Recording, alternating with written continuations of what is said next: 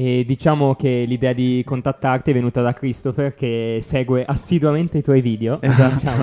Esattamente. Grande, grande Christopher. Eh, E- bisogna, bisogna. E, e in realtà io ti conoscevo già e qualche video l'ho sicuramente visto prima che me ne accennasse Christopher.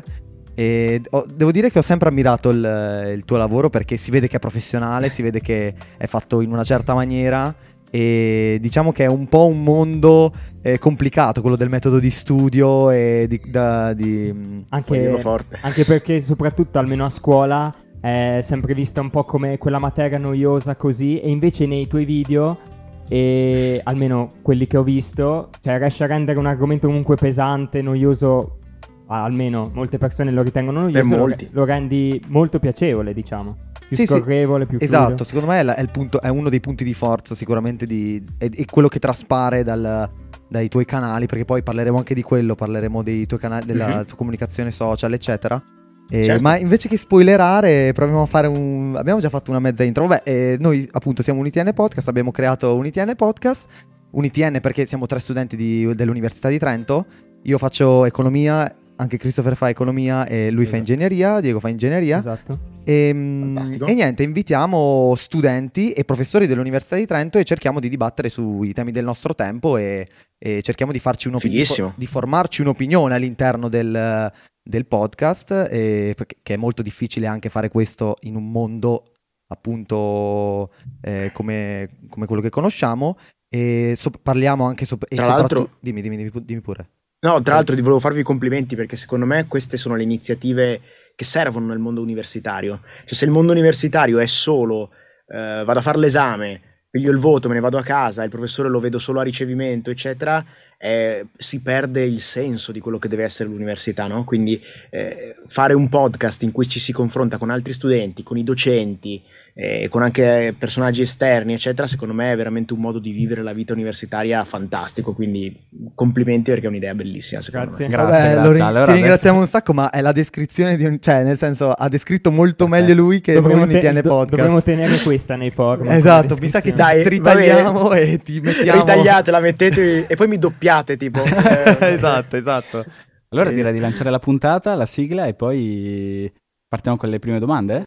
Quindi, benvenuti a un ITN Podcast, finalmente nella puntata più attesa dell'anno, penso, del semestre. Eh beh sì. E, beh, l'argomento è molto interessante e sicuramente tocca chiunque all'interno del mondo universitario, ma benvenuti a un ITN Podcast. E ti direi sigla! Sigla!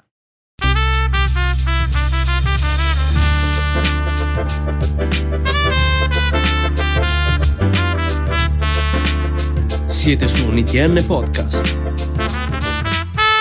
Ok, eccoci qua, perfetti, pronti per iniziare. Si Ringraziamo... può parlare di nuovo? Sì, possiamo Sì, parlare sì, di nuovo. sì, Possiamo parlare di sì, nuovo. parlare. Ringraziamo Patrizio Mimiola per aver fatto la bellissima sigla che lanciamo per la prima volta. No, non forse. No, no, no, è la- qua, già la non qua. seconda. È vero, questa è- dovrebbe essere già la terza puntata, Sì, giusto? sì, sì, sì, sì. Quindi Io non l'ho potuta sentire, ma sono sicuro che era fantastica. Sì, eh, ma infatti poi me la devi- sentirò devi- dopo. Esatto. In realtà deve ancora uscire la seconda puntata, è uscita solo la prima in cui non c'era neanche la sigla, per cui... È vero, era tutto super rudimentale, era la prima volta che provavamo a fare qualsiasi cosa e quindi è andata come è andata. bello. Tra l'altro il primo argomento era appunto se l'università serve o non serve.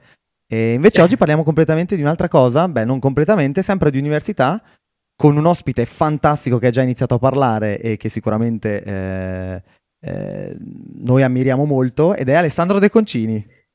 Se vuoi Oh, magari grazie, presentarti intanto- o comunque penso che Oh, molti- allora, dai, faccio, faccio la, la- la classica presentazione. In, in due parole, eh, sono un divulgatore, un insegnante, uno youtuber, un imprenditore e quello che, quello che faccio è insegnare alle persone a studiare in maniera migliore, più efficace, più efficiente, seguendo le linee guida che ci vengono dalle scienze cognitive. Questo, diciamo, in breve il mio lavoro. Poi nella, nella pratica faccio mille cose diverse perché eh, tra i social, i video, eh, libri, podcast, articoli, corsi di questo e di quello, eh, veramente prende mille forme questo mio lavoro, però alla, alla radice quello che faccio è insegnare alle persone a studiare bene. Questo è, diciamo, proprio la, la- stringi stringi quello che faccio e lo faccio in eh, tutti i modi che riesco e in tutti, con tutti i media che riesco. Ecco. E direi che noi ne abbiamo anche un particolare bisogno di Sì, imparare sì, a- esatto, in quanto studenti non eccelliamo troppo E cerchiamo di dare il nostro bene. meglio, dai, almeno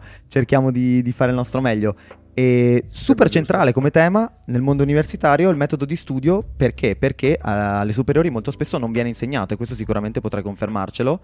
È una... E molto spesso è, una- è quasi un eufemismo, eh, cioè, quasi mai. Eh, i, pochi, I pochi casi in cui viene insegnato il metodo di studio a scuola, si parla di scuole superiori ma anche di scuole medie, di scuole elementari, è sempre solo per iniziativa di qualche docente illuminato che nel suo tempo libero si studia questi argomenti e poi cerca di dare una mano alle sue classi. Eh, ma non è mai più di questo. E quindi molto raramente è qualcosa di strutturato, è qualcosa di mh, accurato e molto raramente poi è qualcosa di mh, in relazione con le evidenze scientifiche. Questo poi è un altro tema, cioè molto spesso non c'è proprio nessun tipo di contatto tra il mondo di chi studia queste cose a livello accademico e poi la comunicazione che se ne fa agli studenti che poi le devono usare però queste cose qui, quindi è interessante. Esiste un metodo di studio più universale, cioè nel senso che vada bene alla maggior parte? O ogni persona ha proprio bisogno del proprio metodo di studio? E aggiungo, cos'è un metodo di studio quindi? Cioè, cerchiamo di E dare Eh, questa una è una, è una bellissima serie di domande. Allora, intanto proviamo a definire che cosa sia un metodo di studio. Un metodo di studio io direi che è un, un meccanismo composto da metodologie, tecniche, strategie e atteggiamenti che ha l'obiettivo eh, di ehm, in qualche modo far ottenere a chi lo applica un risultato migliore in termini di conoscenza, competenza, eh, preparazione degli esami, voto e in generale studio per come lo possiamo, lo possiamo definire. Quindi è, una- è un insieme di cose. Intanto quindi non c'è mai la tecnica che ti fa studiare bene, è sempre un insieme eh, di cose, un, è un meccanismo appunto come lo definisco io. E poi eh, tu mi hai, chiesto, mi hai chiesto, Diego, se esiste un metodo di studio che va bene per, per tutti oppure se tutti eh, hanno bisogno del proprio metodo di studio. Ebbene, eh, la risposta è sì a entrambe le domande, a entrambe le, le- le opzioni, cioè sono entrambe vere contemporaneamente. Uno dice, com'è possibile? È- È possibile perché eh, si dimentica di ragionare anche sul livello del metodo di studio. Cosa voglio dire? Voglio dire che non c'è, intanto partiamo da un presupposto, non c'è alcun dubbio che noi siamo persone diverse, ok? Ok. E quindi che persone diverse ragionano in modo diverso, hanno gusti e preferenze diverse, hanno abitudini diverse, hanno talenti diversi, hanno caratteristiche diverse. Quindi è evidente che ci dovrà essere un qualche tipo di personalizzazione. Tuttavia si tende a sottovalutare, di solito ci si ferma qui e si dice la classica frase attribuita ad Einstein, anche se io non sono proprio sicuro Ok. che fosse sua, Ok. che se giudichi un pesce dalla sua capacità di arrampicarsi, no? Eh, Sì, eccetera. è proprio Solito- questa- tirata fuori eh, si, continuamente. si fe- si ferma, si ferma lì, no? Ehm, il problema è che questo vuol dire andare fuori strada. Perché? Perché è vero che ognuno di noi è diverso, ma la quantità di cose che abbiamo in comune, io e voi, e tutti gli esseri umani sulla Terra, è molto maggiore delle differenze. Noi dividiamo il 99.8% del DNA, una roba del genere. Cioè, praticamente io, Christopher, Diego e Dylan siamo praticamente identici a livello strutturale. Eh, Le differenze tra me e voi sono minime, minime. Questo che cosa significa? Significa che sì, è vero che siamo diversi, ma siamo live- diversi a un livello superficiale, a un livello strutturale, a un livello basilare, a un livello, se vogliamo parlare di, di mente, cognitivo. Le strutture della nostra mente sono quelle. Per cui sì, serve un metodo personalizzato, ma quel metodo personalizzato deve essere basato su delle regole universali che vanno bene per tutti. Io l'esempio che faccio spesso è l'esempio del, perché lo si capisce meglio così, è l'esempio dello sport, no? Se tu eh, vai a eh, imparare, non so, il, il salto in alto, io faccio sempre questo esempio qua del salto in alto perché rende bene, la prima cosa che ti spiega il maestro di, eh, di- di- di atletica è che se tu salti all'indietro alla Fosbury, biomeccanicamente il corpo va più in alto. Quindi, se tu salti all'indietro, vai più in alto. Tant'è che alle Olimpiadi tutti saltano all'indietro. Non c'è nessuno che salta in avanti. Un tempo si saltava in avanti, poi si è scoperto che saltando all'indietro si saltava più in alto. E tu non è che rispondi al tuo allenatore di atletica, eh ma io sono un po' più basso, io sono un po' più alto, io sono un po' più grosso, io sono un po' più forte, io sono un po' più... No, il corpo umano funziona così. Se salti all'indietro, salti più in alto. Quindi le regole della biomeccanica valgono per tutti. Se tu vai in piscina e ti insegnano lo stile libero, non è che tu dici, eh ma io ho bisogno di uno stile mio personale. No, lo stile libero si fa così, perché il corpo umano è fatto così. Dopodiché, una volta che tu hai imparato lo stile libero in maniera, o il salto in alto in maniera accademica, no? perfetta, sai fare il movimento, sai fare tutto, eccetera, eccetera, poi è normale che ciascun atleta personalizzi il gesto. E allora ci sarà quello che salta un poco prima, un poco dopo, che mette la gamba un po' più a destra, un po' più a sinistra, che muove le braccia in un modo, le muove in un altro. Ma sono delle personalizzazioni eh, superficiali, non superficiali nel senso dispregiativo che non contano, termine, sì. ma nel senso proprio di, di superficie, cioè sono il, la, proprio la, come dire, l'aspetto quasi eh, ultimo. La struttura arriva, no? Ossea gesto- rimane, diciamo. eh, quello è, cioè noi siamo fatti in un certo modo, no? E siamo fatti in un certo modo a livello fisico e mentale, anche perché non- un'altra cosa classica della nostra cultura è dividere la mente dal corpo, no? Eh, Ma il cervello è un organo Era sicuramente la domanda che, che- che ti facevo su...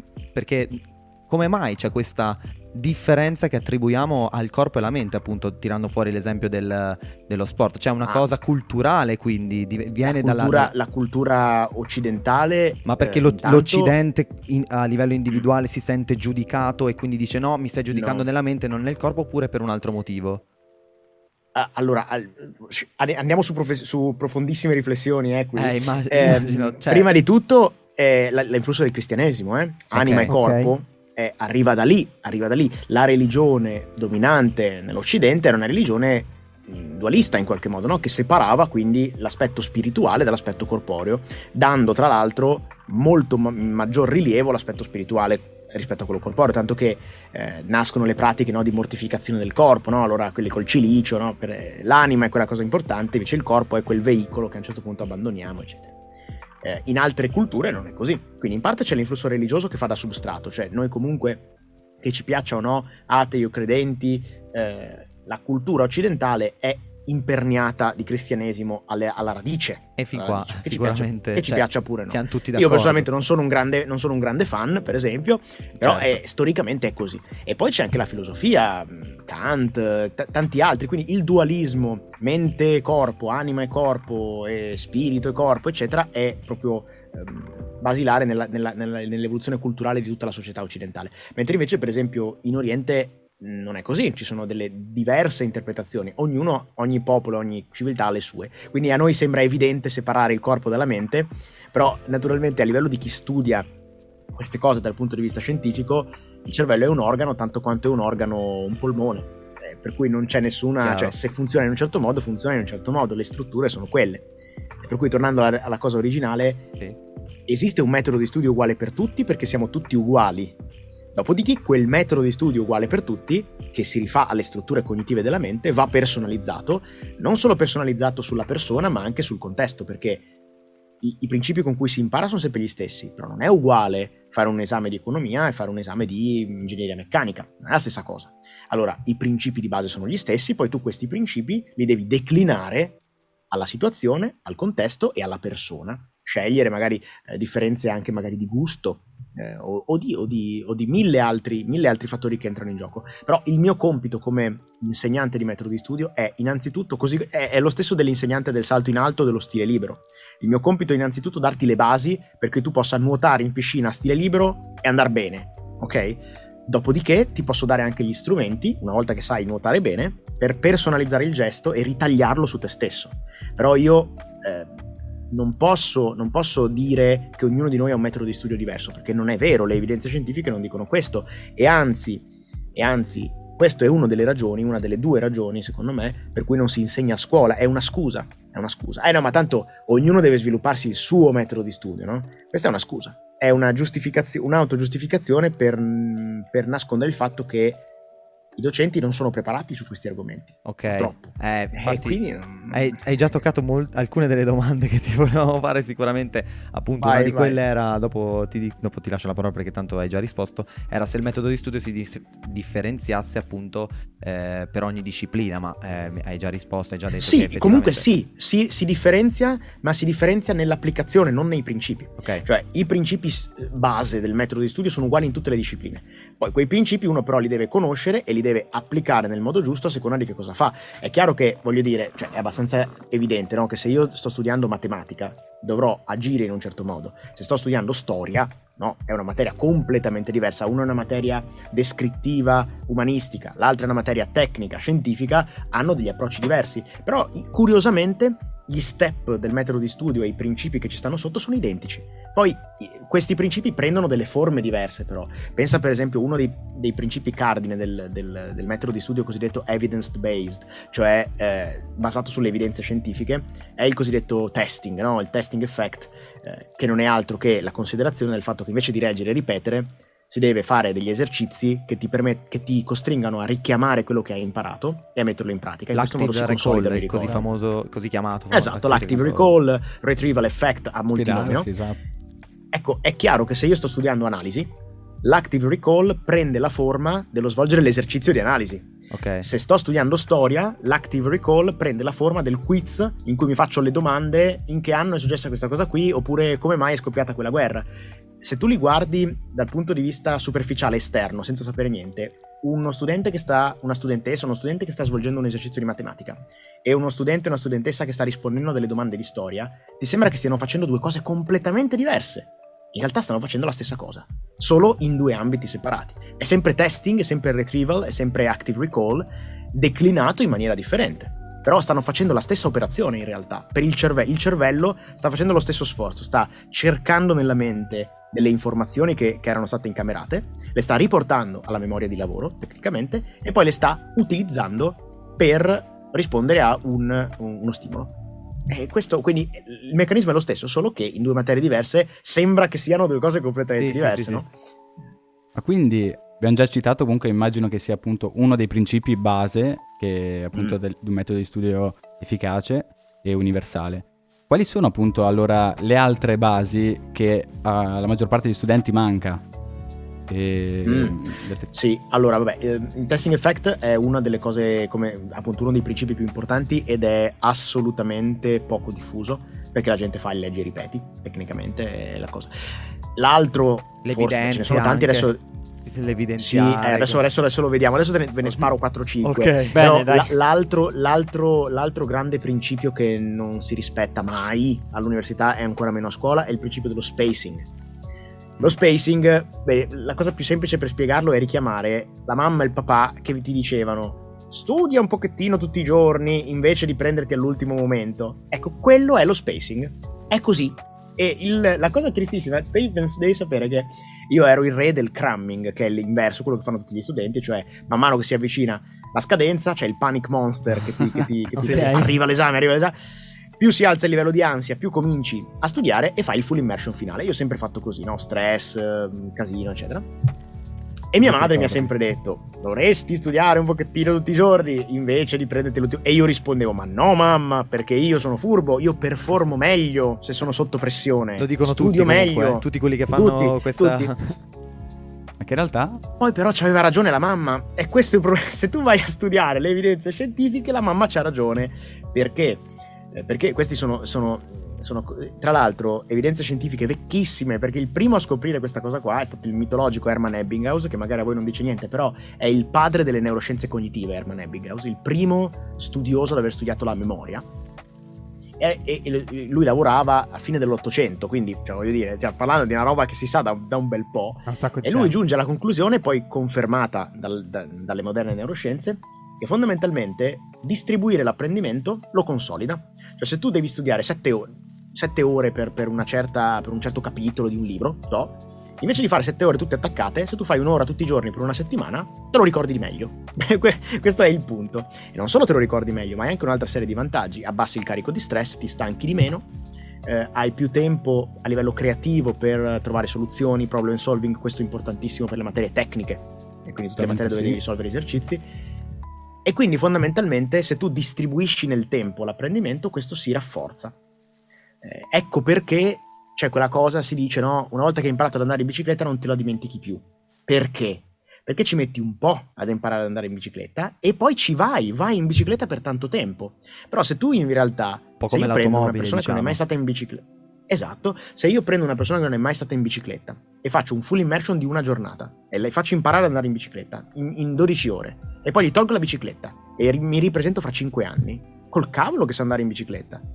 Non è vero quindi che una volta imparato ad andare in bicicletta te lo ricordi. La frase corretta, che però sarebbe noiosa da dire, però ve la dico lo stesso, la frase corretta da dire sarebbe se passa sufficientemente tempo tua, nel tuo apprendimento del gesto motorio dell'andare in bicicletta e utilizzi quel gesto motorio per un tempo sufficiente a consolidarlo nella memoria a lungo termine, non te lo dimentichi più. Okay. Ora sappiamo perché nessuno la, lo dice. La... esatto, abbiamo capito esatto, perché nessuno lo studia e nessuno lo dice. Ok. Esatto, il che vuol dire però banalmente che se invece di studiare tutto le due settimane prima dell'esame tu cominci a studiare durante la sessione eh, di lezioni semplicemente alla mattina c'è la lezione, al pomeriggio studi quella roba lì e, e studi un po' alla volta, 3-4 volte alla settimana studi quella materia, arrivi in sessione d'esame che spacchi gli esami. Questo è il punto. Poi non è sempre possibile farlo con tutto perché se io sto seguendo quattro corsi, per dire, è un po' più impossibile seguire tutti e quattro corsi in pari con le lezioni. Ma allora che cosa fai? Scegli uno o due corsi che sono quelli più difficili e più lunghi e quelli te li fai con lo spacing al massimo livello. E gli altri li studi in sessione, sempre però senza ridurti all'ultimo minuto, ecco, senza ridurti Ecco, una roba giorni. dello spacing che mh, mm. eh, cioè una caratteristica dello spacing che eh, non riesco a è sicuramente utile e lo, se lo dicono un po' tutti in realtà, ma poi alla fine non si fa, è ok, l'abbiamo detto. Ma tu hai detto appunto che per studiare un capitolo, mh, ipoteticamente ci si, me- ci si, impiega sette ore per una persona, determinata disciplina, eccetera, certo. cambia di, certo. di disciplina in disciplina, persona certo. persona. Ecco, per me è difficile far, fare quel calcolo di tempo, cioè mh, capisco lo spacing, però arrivare ad avere la consapevolezza di dire mm. ok, per fare una determinata materia, disciplina, un determinato mm-hmm. eh, task, mi ci vuole tot, ci tempo. vuole tot tempo, che secondo me fa no, parte no, del... non lo puoi fare. Ok, non lo puoi fare. Sì, devi... ma non lo, puoi, non, lo, non lo puoi fare, è estremamente difficile dirlo a priori.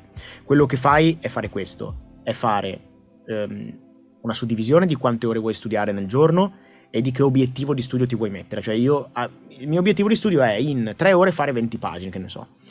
E oggi, domani e dopodomani. E dopodiché lo metti alla prova questo obiettivo e ti rendi conto di se era un obiettivo eccessivamente ambizioso o se era addirittura troppo facile.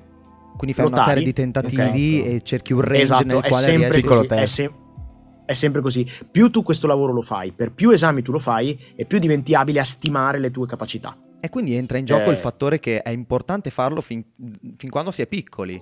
Perché appunto se poi dopo non si riesce... Quando si arriva all'università mi viene da dire che è quasi troppo tardi fare una cosa di questo genere.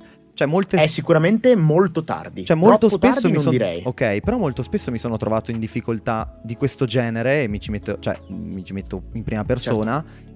Perché appunto in precedentemente nessuno mi aveva insegnato e magari la responsabilità dei superiori è stata anche un pochino mia perché non è che gli istituti tecnici sono ah, certo. famosi per diciamo eh, eccellenze eccetera però eh, ecco una delle critiche principali che faccio al metodo di studio secondo me in generale è come da prenderlo come una materia a parte a sé che bisogna studiare è proprio questa questo centro sì. dell'obiettivo, però il gioco rischio-beneficio, a quanto mi sembra di capire, è vantaggioso, cioè è, devi farlo è sterminato, per forza. È sterminato. Anche sai perché? Perché ti dico molto spesso, ed è, è, un errore, ma è un errore comprensibile, molto spesso gli studenti all'università studiano per l'esame fondamentalmente, ok? Quindi l'obiettivo vero non è studiare, imparare, l'obiettivo vero è passare l'esame. Ora, questa è una cosa che io da insegnante che, di metodo di studio non ti posso dire che è una cosa che va bene, ok? Perché non va bene, però la posso capire, no? Perché uno deve, deve, deve passare gli esami, eccetera.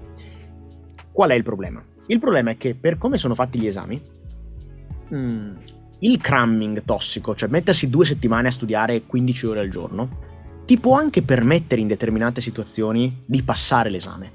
Magari eh, non con gli esami più difficili in assoluto, magari okay. non con gli esami ipertecnici, molto raro passare un esame di fisica 2 in due settimane, magari gli esami più descrittivi, quelli un po' più Ecco, no, appunto. Eh, perché lo devo dare ecco. fisica per quello. ecco, perfetto. Per ecco, eviter- eviterei di provare a farlo in una settimana. Però qualche volta il cramming che cosa fa? Il, aumentare il livello di tensione e di sforzo um, massimizza la concentrazione a breve termine. Per cui è effettivamente vero, anche questo è studiato, è effettivamente vero che quando te la stai facendo sotto dalla paura, studi di più e sei più concentrato. Su questo non c'è dubbio. Quindi quell'effetto che riportano gli studenti del dire ma io gli ultimi giorni sono più concentrato per forza perché sei concentrato come è concentrato, come è vero che tu non correrai mai così velocemente come quando ti insegue un cane. Certo. Vero? Eh, ti insegue un cane che ti vuole fare del male, corri. Ma è la stessa cosa che tu fai col- col- con lo studio. Tu sei sotto pressione, sei in un momento in cui il tuo cervello percepisce un pericolo e la risposta è un'acutizzazione, non so neanche se questa parola esista, dei tuoi sensi, delle tue com- capacità. Qual è il problema? Per cui spesso gli studenti vengono da me e mi dicono ma io studio così, studio all'ultimo momento e alla fine l'esame lo passo. Ok. Però l'obiettivo dicono, dell'università non è perché quello. dovrei perché dovrei cambiare? E ci sono tutta una serie di motivi. Allora, il primo l'hai appena detto tu, no? Perché in teoria bisognerebbe studiare per sapere e chiaramente il cramming a lungo termine non ti, non ti- non ti fissi i concetti, per cui due settimane dopo non ti ricordi più una mazza. Eh, a me piacerebbe ah, randomicamente prendere eh, gli studenti e rifargli l'esame, eh, lo stesso esame due settimane dopo e vedere quanti ne passano. Sì, sì, sì, ma è, Non, una, è- è un- non- ok. n- non tanti, eh. No, è un ragionamento che molto spesso mi sono fatto anch'io da solo. Cioè, mo- quando eh, faccio un esame questo. con questa tecnica, alla fine dico, ma se lo provassi, cioè, è capitato in questo esatto momento, in questo preciso momento che l'ho superato, perché altrimenti se l'avessi fatto Cosa due o tre giorni dopo, non l'avrei mai superato. Mi succede quasi Esatto. sempre. Ma, Devo in- dire. ma Esatto, invece è esatto. un mix delle Ma due questo- cose? E scusa. Eh no, ma aspetta, ti finisco, ti finisco Ok, la ok, cosa. ok. Però poi, poi- poi arrivo col mix, eh, perché c'è una cosa interessante da dire. Però questo, uno studente un po' più cinico, no? Potrebbe dirti, vai, sai che c'è, me ne sbatto. Tanto voglio passare. Boh. Il problema dello studente cinico è che non considera altri due o tre fattori. In primo luogo lo stress. A furia di correre quel cane dietro, ci si esaurisce. Ed ecco che interviene il blocco dello studente, interviene il burnout, interviene la depressione.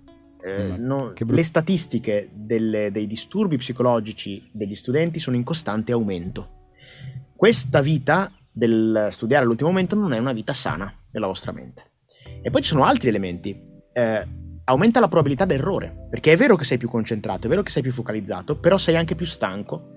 E quindi, per esempio, in esami che richiedono grande precisione tecnica, per esempio esami che richiedono calcoli, ehm, rischi di sbagliare, di fare gli errori. Aumentano le probabilità di aumenta la probabilità dei vuoti di memoria. Se vi è mai capitato quella storia di ma io sono sicuro che la so questa, però non mi viene in mente. Proprio recentemente. E infine, Sì, infatti. eccolo là. E infine l'ultimo fattore che arriva, che interviene, è che aumenta la probabilità che il tuo studio sia superficiale.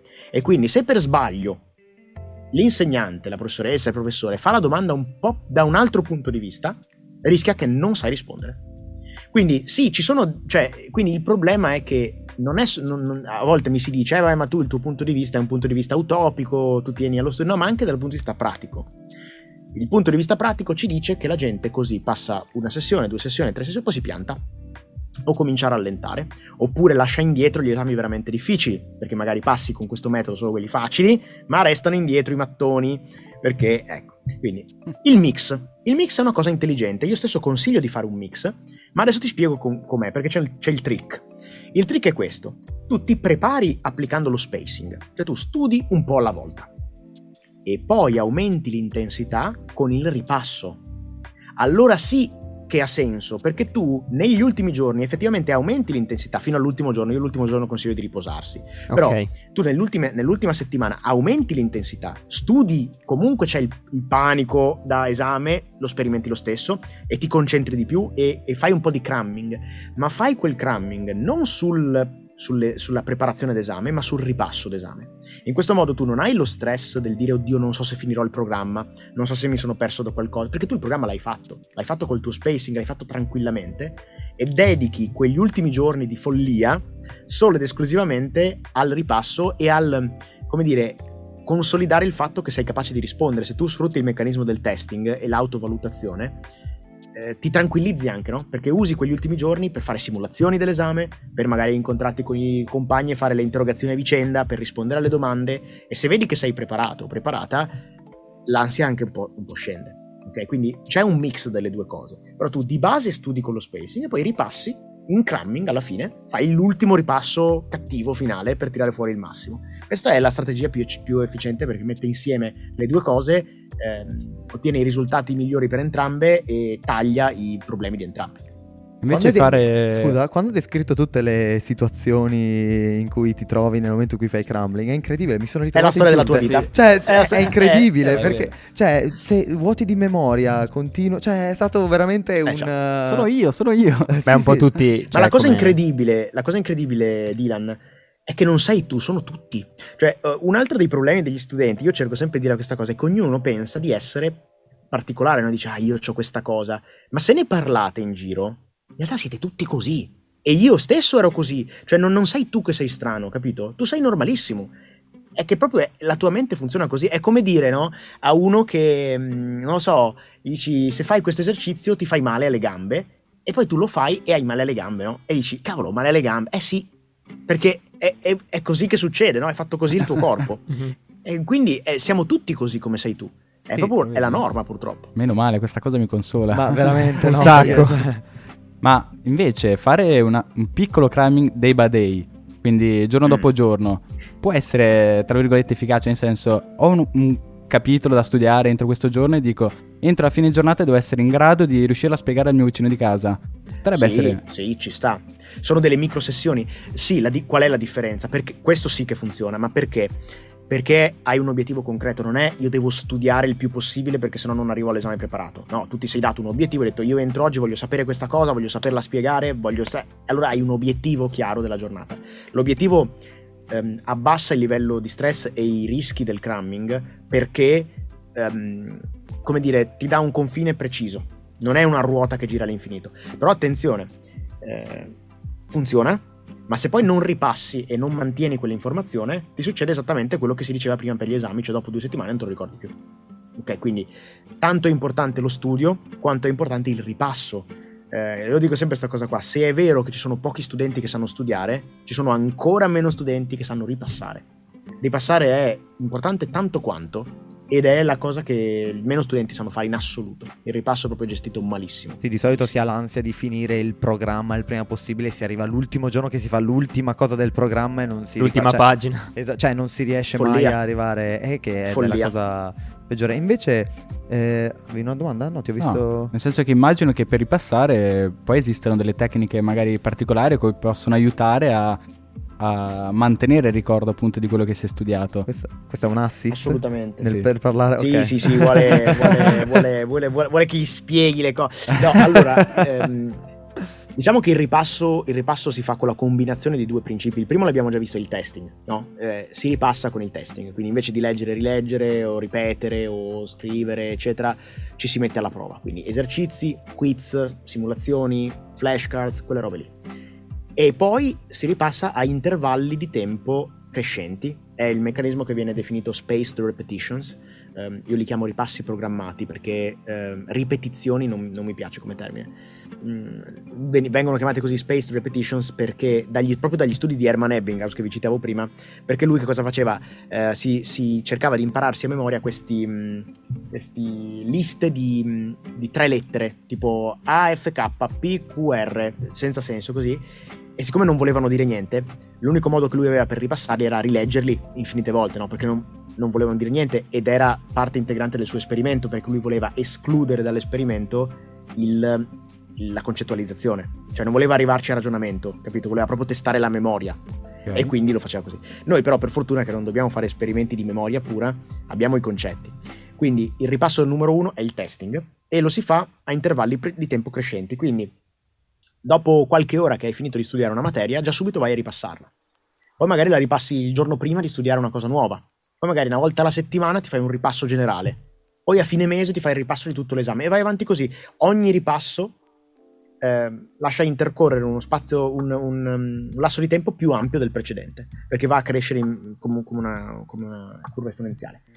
Quindi semplicemente bisogna ripassare spesso e bisogna ripassare sempre meno spesso. Non so come ti... Cioè, Ok. all'inizio ba- pa- passano poche ore e già subito ripassi. Cosa fa lo studente normalmente? Studia una cosa, finisce il programma e poi comincia a ripassare. Sì. Quando se l'è già Sì. dimenticato Proprio e quindi non è un ripasso, è un ristudio Ok. perdi tempo due volte. Invece tu non, bisogna uscire da.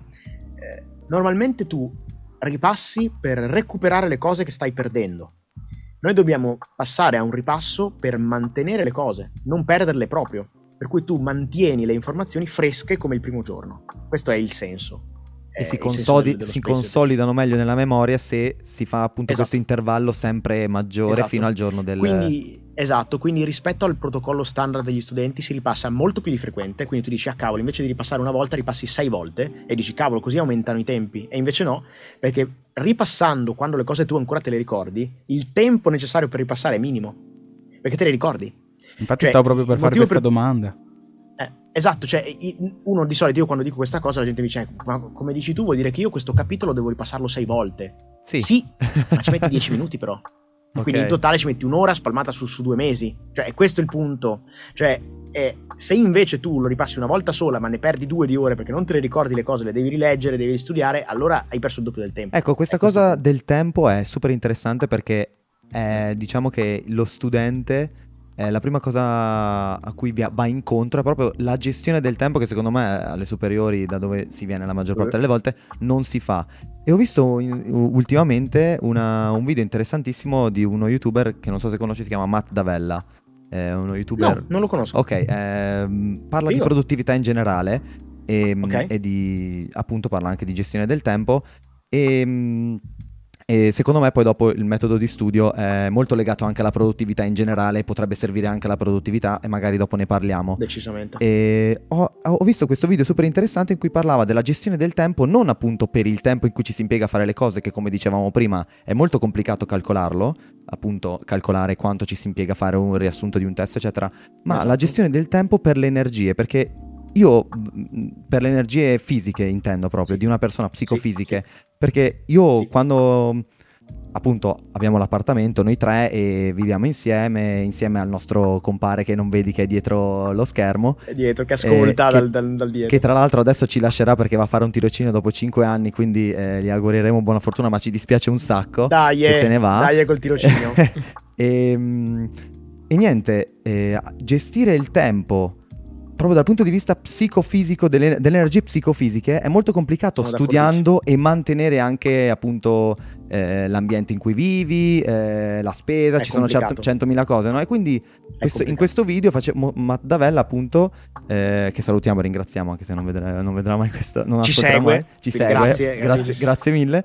E, mm, parlava di come bisogna magari iniziare a elencare le, le attività che ci fanno spendere più tempo, appunto come lo studio, il lavoro, la produttività in generale, eccetera. Mm. E magari provare a fare prima quelle nella giornata rispetto alle altre. Ora per l'università è più difficile perché ci sono le lezioni, però Chiaro. gestire il tempo dal punto di vista dell'energia è utile, ha senso? Cosa ne pensi?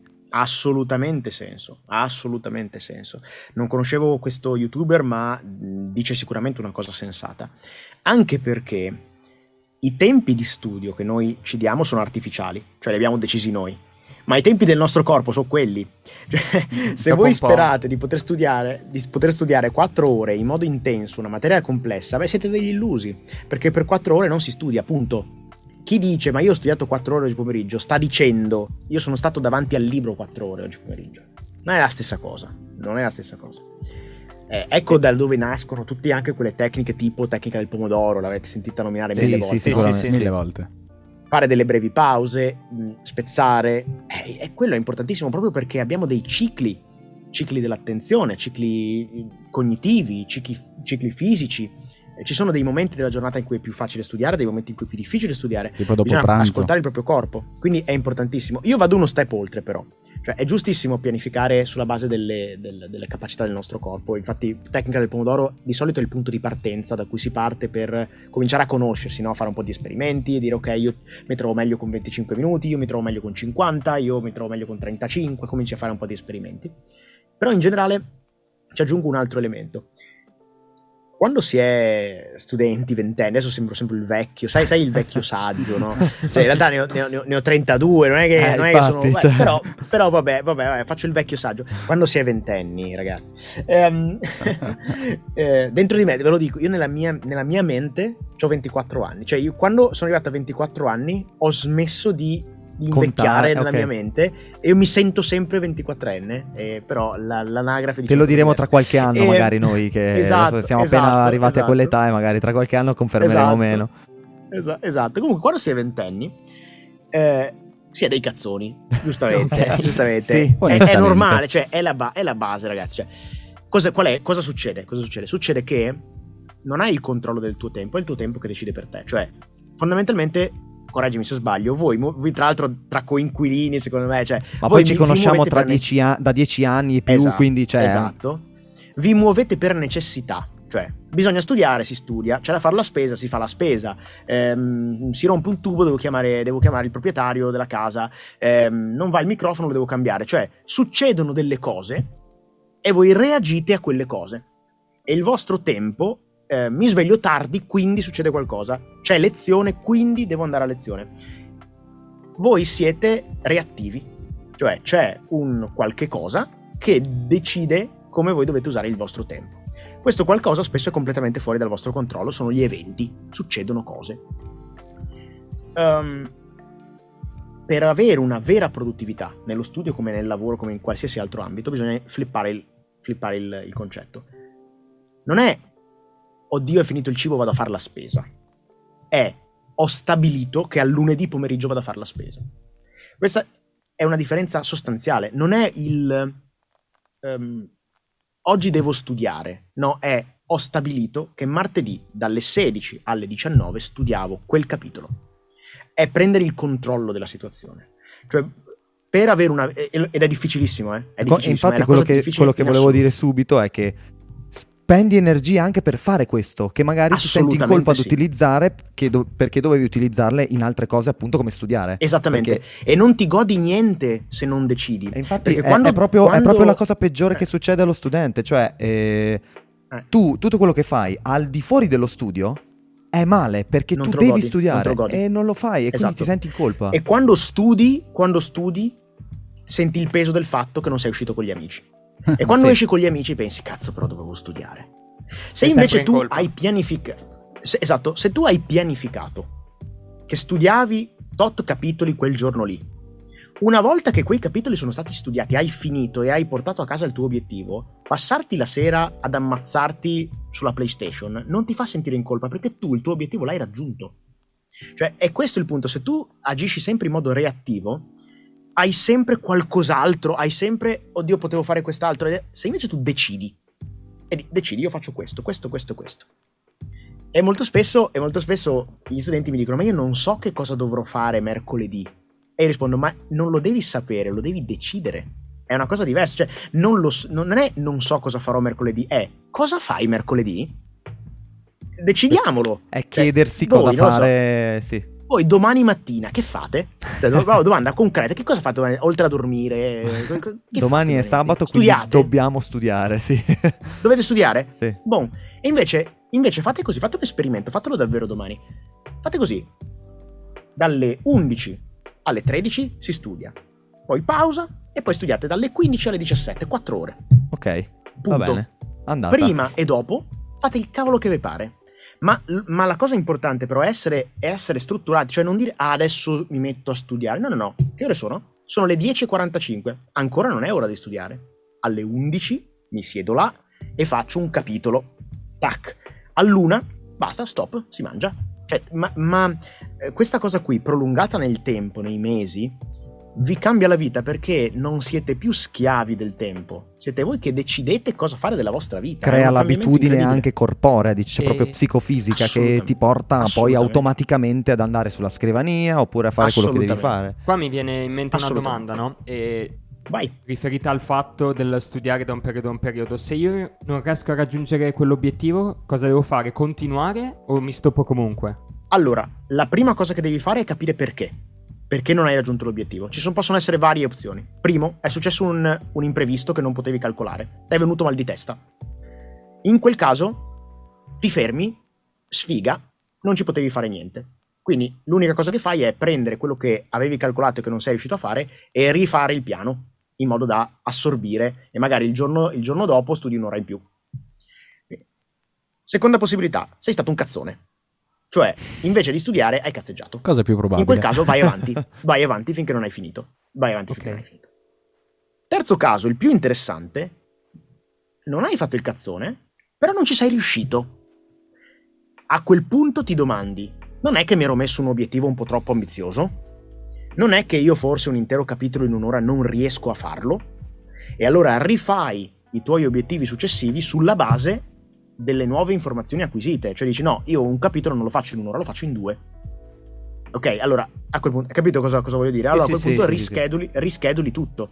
Perché la prima cosa da fare è domandarsi il perché. Perché se tu, perché di nuovo si parla di nuovo di controllo. Se tu non ottieni il tuo obiettivo e dici, ah cazzo, non ho, non ho ottenuto l'obiettivo, vabbè, vado avanti, non hai imparato nulla. Perché non hai portato a casa l'obiettivo? Se, lo- se davvero il motivo era la cazzoneria, allora sì, stringi i denti e vai avanti. Ma possono esserci altri motivi, magari hai sbagliato l'obiettivo. O magari non è colpa tua, cioè a me ca- capita, non so, t'ha mollato la ragazza il giorno prima, non ho studiato perché, perché non, non Ero stavo triste, bene. sì, sì. sì. Eh, ma questo non è colpa, cioè non è una cosa che ti fa dire sono stato un cattivo studente. Sì, non è, non- è un evento esterno Ci che capi- ti capita e tu devi prenderlo per Cosa quello devi che fare? è. Il Covid Eh, in questo periodo poi. Capito? Ecco, hai capito? Hai capito? Cioè, c'avevo, c'avevo il Covid oppure ho, avuto- ho dovuto andare a farmi il tampone in farmacia, ho perso tutta la mattina. E, ok, quello non ti dice niente, non ti dà informazioni preziose. Invece molto spesso eh, la cazzoneria ti dà informazioni preziose perché ti dice, ti parla di te, no? Ti parla del, del- magari capisci il perché procrastini, eh, una serie di cose. Quindi il primo punto è eh, ragionare sul perché delle cose, domandarsi il perché e poi prendere una decisione di conseguenza.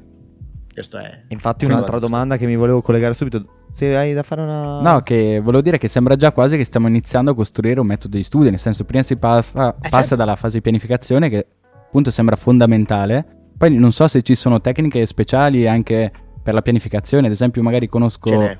Il metodo Kaizen o appunto la tecnica del pomodoro. Tu stasera, stasera sei l'uomo degli assist. Cioè, tu gli, dai- gli tiri tutti gli assist possibili Ah. per farti dire la Lui, maggior parte di... Christopher vuole che io gli spoileri tutti i miei corsi. E io lo faccio molto Esattamente. volentieri. E io lo faccio molto volentieri. Io lo faccio molto volentieri.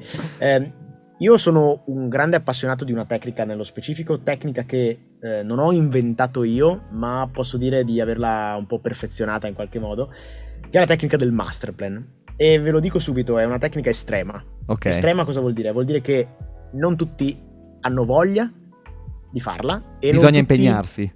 Tanto. la- sì, è, impeg- è molto impegnativa, molto impegnativa. Però io vi dico questo, a me e a tutti quelli che sono riuscito a convincere a dedicarsi al masterplan ha cambiato la vita. Guarda che se la Che dice a Christopher la fa, eh. Lo Domani fai, è già pronto fai. a farla. Lo motivi? Sono già lì pronto. Sei pronto? È, è- è una tecnica, adesso to- vi, vi, vi, vi hypo ancora di più. È la tecnica che usano, non lo so, Elon Musk per Immaginavo. tempo. Lui non, la, lui non la chiama così, lo usa Bill Gates, lo usano tutti quelli che sono mh, così. La differenza tra voi e, e me e loro è che loro non fanno questa tecnica, hanno qualcuno che gliela fa per, per loro, cioè hanno qualcuno Sì. che gliela... Vabbè, Troppo facile. Comunque co- consiste semplicemente in questo, nel prendere una griglia settimanale e dividere le giornate in mezz'ore. In mezz'ore. E poi riempire la cavolo di griglia. Così che, così che, attenzione, tu non hai il domani devo studiare. Tu hai una casellina dalle 7 alle 7 e mezza con scritto da pagina 25 a pagina 30. Oh, mamma. Molto preciso. Molto preciso. Cioè, nel pianificare devi essere me- meticoloso, praticamente. meticoloso, non solo, ma all'interno del master plan, soprattutto, cosa importantissima, c'è il tempo libero. Per cui, a differenza dell'agenda dove- o del, um, delle to-do list, dove tu metti le cose da fare, nel master plan ci metti anche il riposo. Perché riesci a tenere sotto controllo tutto e tu dici, ok, ma io... cioè, Molto spesso l'errore che fa chi usa il master plan è riempire tutto di impegni. Quello è un errore clamoroso, non è quello che serve il master plan. Invece il master plan proprio ti permette di inserire molti spazi di, di riposo liberi, ehm, proprio per ammortizzare gli imprevisti, eh, per dire, non lo so, io nel mio master plan la sera non, non- è vuota, è libera. Per dire, Ok. dopo pranzo è libero. Quindi si riesce a Ehm, farlo. La sera libera si riesce a ottenere in qualche modo. Si riesce, si riesce ad È il- ottenere. Si riesce il- ma si riesce ad ottenere se tu hai il controllo del tuo tempo. Il master plan ti dà il controllo del tuo tempo. Tu, una volta alla settimana, generalmente la domenica, fai il master plan per la success- settimana successiva. Sì. Ok? E, e pianifichi tutto. Cioè, se tu, io adesso eh, non ve lo posso far vedere perché non posso condividere lo schermo, e poi perché ci sono incavoli miei sopra. Però se voi mi chiedete, se voi, se voi mi chiedete, eh, prova, prova- prova a dirmi la, settima- la settimana prossima che co- un, un giorno e, e un'ora. Giovedì alle 18.30. Giovedì alle 18.30 devo rispondere alle mail in bassa priorità. Ah, anche in C'ho bassa la casella priorità. con scritto mail bassa. Sì, c'ho la casella con scritto mail bassa priorità. E Io allora domanda delle domande. Noi in che, Vai. dove eravamo inseriti? Non si può mail. dire. Voi eravate in, priori- in priorità media, lo ammetto. Ah, dai, eravate allora, in priorità ah, media. allora siamo contenti, dai. Cambiando un po' argomento, quando bisogna cambiare la materia che si studia, nel senso è più utile scegliere un giorno per materia oppure 8 ore e dopo cambiare materia? Proprio Mm. perché abbiamo parlato di studiare più esami durante la sessione o Sì. appunto eh, durante il corso, Sì, ecco. sì, sì, sì, sì. Allora, c'è, c'è molta differenza individuale, cioè molta molto è preferenza, però il consiglio di massima è sempre concludere un argomento prima di cambiare, di- prima di cambiare mh, materia e, lascia- e sempre lasciare del tempo quando cambi di materia, per cui l'unità minima è la, è la mezza giornata. Cioè, al massimo tu fai la mattina una cosa, pomeriggio un'altra. Cambiare materia più volte stesso- nella stessa mezza giornata è controproducente. Quindi tu puoi fare mezza giornata uno, mezza giornata l'altra, puoi fare un giorno uno, un giorno l'altro, puoi fare due giorni uno, due giorni l'altro, puoi fare metà settimana una cosa, metà settimana l'altra, vedi tu. Meno però di mattina e pomeriggio no. Cioè Ok. l- lasciare la pausa pranzo in mezzo di stacco è importante e comunque cercare di staccarsi alla fine di un argomento in modo da, da mettere un punto. Ok, sono arrivato fino qui, mi fermo. Eh, se ti fermi a metà è, è sempre fastidioso. Eh, poi lì è molta differenza, è molto mm, individuale. Io, per esempio, amo fare uno o due giorni di- di- di- di concentrazione su una cosa e poi magari cambiare. Eh, però non- io non cambio più volte nella stessa giornata. Però ho studenti che fanno mat- alla mattina una cosa, al pomeriggio un'altra e si trovano benissimo. Mentre invece i ripassi teneteli sempre misti. I ripassi, ripassate sempre misto di tutto. Ah, Cioè, eh, dopo perché- la se- Esempio, io la mattina studio analisi 2, il pomeriggio studio fisica, la sera studio di nuovo analisi, cioè ripasso analisi. Ripe- ripassi, analisi e fisica. ok. Ah, Perché entrambi. teoricamente mischiate dovresti anche, sapere sempre anche. tutto. E quello è il concetto. Sì. Sì, sì, esatto. Esatto. Ok. Tu ripassi in modo da non dimenticarti più le cose. Che E, e- e rip- ripassare tanto e misto, quindi. Questo è il concetto misto, del ripasso. Misto perché più, più, eh, più difficile è il ripasso, più stronza è il ripasso e più ti resta. Per cui eh, ti faccio una domanda di fisica e poi passiamo all'analisi subito. E poi un'altra di fisica Ok. e poi un'altra di analisi. Catti- Ecco. Cattiveria, mi- mix. Non c'è pro- tanto il ripasso. Perché, non- perché le materie vanno tenute separate quando studi, ma non quando ripassi? Perché quando studi tu stai incamerando e digerendo nuove informazioni difficili, le devi, devi ragionare. Quando tu ripassi, stai recuperando delle cose che hai già dentro. È una task non devi fare semplice per il sforzo. cervello, diciamo. Esatto, è molto più semplice, hai già fatto, non devi fare sforzo di comprensione, non devi capire niente perché l'hai già capito prima. Quindi devi solo rispondere. Se io adesso ti chiedo eh, un- una data di storia e poi ti faccio una domanda sulle disequazioni, tu sai rispondere a tutte e due, non, non hai problemi perché sono due temi che hai già e devi solo recuperarle. Quindi non c'è problema, no? Eh, in questo senso, eh, per questo il ripasso misto ci E sta. mi collego subito a una cosa che hai detto adesso, appunto, che più è stronzo il Mhm. ripasso, più te lo ricordi, appunto. Perché Eh, sì. eh, a, a mio parere entra un fattore psicologico no, all'interno. E, e questo Mhm. per dire cosa? Che a livello esperienziale, poi mi dirai tu se effettivamente c'è un riscontro scientifico o comunque nel metodo di studio si fa anche questo. eh, nel metodo di studio perfetto, omogeneo per, per chi che non Eh. c'è, diciamolo subito, non, Non c'è. esiste, la perfetto, no, però comunque che diciamo generale che potrebbe Mm. L- l'emozione nella cosa che studio, comunque eh, il fattore psicologico sotto il punto di vista emozionale, sentimentale, incide perché io, per esempio, a livello esperienziale, come stavo per dire, le cose che mi piacciono di più me le ricordo subito molto meglio in maniera efficiente. Quindi, come posso gestire questa cosa e se una cosa non mi piace, come faccio? Anche se mi sa che abbiamo già risposto a una cosa del genere prima, però. Assolutamente. Guarda, allora, intanto uno dei fattori chiave, chiave della memoria è proprio l'emozione. Ehm, però tendenzialmente si tende, si tende a vedere da un lato le materie che ci piacciono, dall'altro le materie che ci, eh, non ci piacciono. Vero. In realtà è poco, è poco corretto. Da un lato ci sono le materie che ci piacciono, ci interessano, dall'altro ci sono le materie che ci annoiano. La, nemi- la nemica del, mm, dell'emozione è la noia, non l'emozione negativa, perché io ti assicuro che quando un- hai un'emozione negativa forte te la ricordi. Sì. Eh, l'esempio che faccio di solito è questo, no? se tu, tu non, hai- non ti ricordi minimamente che cosa hai mangiato un mese fa No. a- alla cena, cioè, ok, non lo sai. Se un mese fa tu fossi stato, non lo so, a cena con Scarlett Johansson, ti saresti ricordato cosa avevi mangiato. Eh. ok? Però, se, però se invece di Scarlett Sì. Johansson c'è un'intossicazione alimentare, te la ricordi lo stesso. È vero. È meno piacevole, ma l'emozione è forte lo stesso. Quindi che l'emozione sia positiva o negativa è meno importante. Quindi se hai tanta Se invece noia nei confronti di una materia, non la funziona. noia comunque. è, è il ma- quindi tu quindi quello che devi lo- quello che, mh, quello che sta dicendo uno studente che dice non mi piace questa materia sta dicendo in realtà mi annoia questa materia Perché è molto raro che una materia la od- se la odiassi davvero te la ricorderesti. Ok. Eh, quindi, quindi in realtà è noia. Come fai a battere la noia? Ehm, di solito la noia si batte con una combinazione di fattori. Innanzitutto, questo, questo è strano, eh, però funziona, è l'approfondimento. Cioè, sembra strano, cioè, non mi piace una cosa, mi annoia una cosa, cosa devo fare? Devo andarla a approfondire? Sì.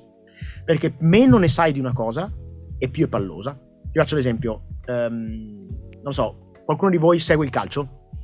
Seguivamo, Mm, diciamo. Seguivamo. Eh, No. diciamo che ci Ok, siamo qualcuno staccati. di voi non segue il calcio? Tutti noi. Sì. Tutti, è il creepy Perfetto, di tutti. perfetto, perfetto, benissimo. 11 persone che corrono dietro a un pallone. Che palle, cazzo. Ok? Però se cominci a dire, ok, un attimo, quali sono gli schemi che stanno adottando? Perché quel giocatore si è spostato lì? Che cosa sta segnalando l'allenatore? Eh, come mai ehm, quel tipo di tattica funziona contro quella squadra e non contro quell'altra? E quel giocatore che equilibrio rompe nel cambio? Cioè, e cominci a approfondire, improvvisamente diventa sempre più interessante. Viene da fare Più un esempio scendi- con gli scacchi. Ad esempio, chi non Eh, sa esatto, giocare a scacchi. lo vede come una cosa noiosa. Invece, quando sai giocare a scacchi, dici: È bellissimo. Eh sì, Esatto, esatto, esatto. Io passo ore a vedere i campionati di scacchi e- e per un- ed è la cosa potenzialmente più noiosa dell'universo, se ci pensi, no? Ci sono dei pezzi di legno che si muovono, che palle. Ma dietro c'è tutto. Più tu studio. approfondisci, ma pensa soltanto a quei al boom che hanno fatto i programmi dove ti spiegano come vengono fatte le cose. Dici, mamma, detto che fatto. palle le palline da tennis. Che palle. Poi guardi il documentario con- della fabbrica che fa le palle da tennis. E porca puttana, è interessantissimo. Il Gioca- giocano, sì, giocano proprio su questo aspetto, è vero, non ci avevo mai, mai Più ne sai, più ne sai e più scavi, e più, e più è facile che tu trovi un appiglio di interesse. Sì, sì, sì, Questa sì, è la prima cosa. Ma se ci pensate, in E realtà. numero due, Eh, scusi, Vai. è un po' quello che ci diceva Nicolò eh, una volta, che appunto paradossalmente la sua materia, lui ha iniziato a fare ingegneria, Nicolò è il nostro altro collega. avevo, avevo Corre- intuito. Ok. correggimi, eh. Ci avevi detto che avevi iniziato ingegneria non tanto perché ti piacesse particolarmente, eh, o era la matematica, se non mi ricordo, ma perché lo vedevi più come una sfida e a forza di buttarci, buttartici dentro, eh, tra virgolette sei diventato un maestro. È così. È così. È esattamente così. Sta E, annuendo La comunque. seconda cosa ah, lui ti sente, vero? Grande, fantastico. La seconda cosa sono le domande. Invece di essere passivi e dire ok, cosa mi dice sto capitolo di sta roba, che palle. No, domande. Cosa, cosa ne voglio sapere io di sta cosa? Cos'è che mi voglio portare a casa? Inverti il processo, non sono le informazioni che arrivano a te dall'alto dei cieli, sei tu che vai a pigliartele. È un processo attivo di ricerca. E poi terzo, l'infotainment. Raga, viviamo nell'era dove c'è una stronzata su YouTube per qualsiasi cosa. Vero. Per qualsiasi cosa.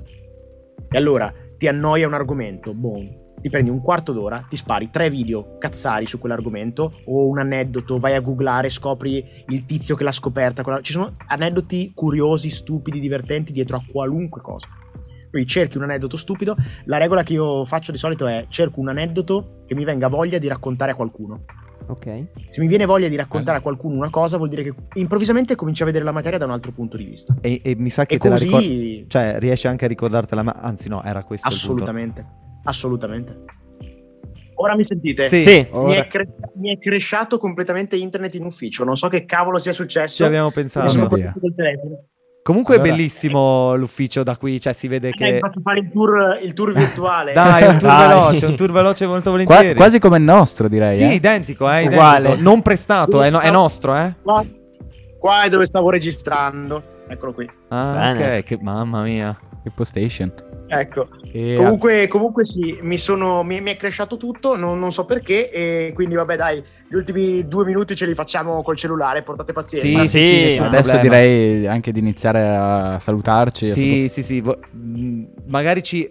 Siccome avevamo anche altre domande, così se hai piacere, magari ti rinvitiamo in futuro in un'altra. Molto volentieri. Molto volentieri. Magari a parlare ragazzi. anche di una tematica specifica, non solo di metodo di studio, mh, di altre Certo. cose. Fantastico. se, Certo, che- se ti fa piacere lo facciamo volentieri.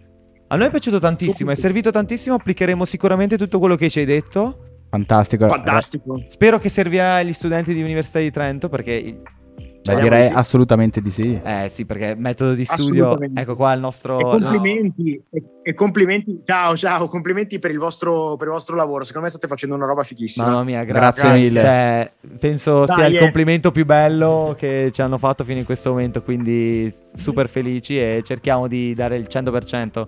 Aspetto la mail domani. Eh. Perfetto, Sì, la, sì, la inviamo sicuro. Ringraziamo Ciao, ragazzi. moltissimo, ciao. Ringraziamo rientro. Alessandro. Buona serata. Ciao. Ciao. Ciao Ale.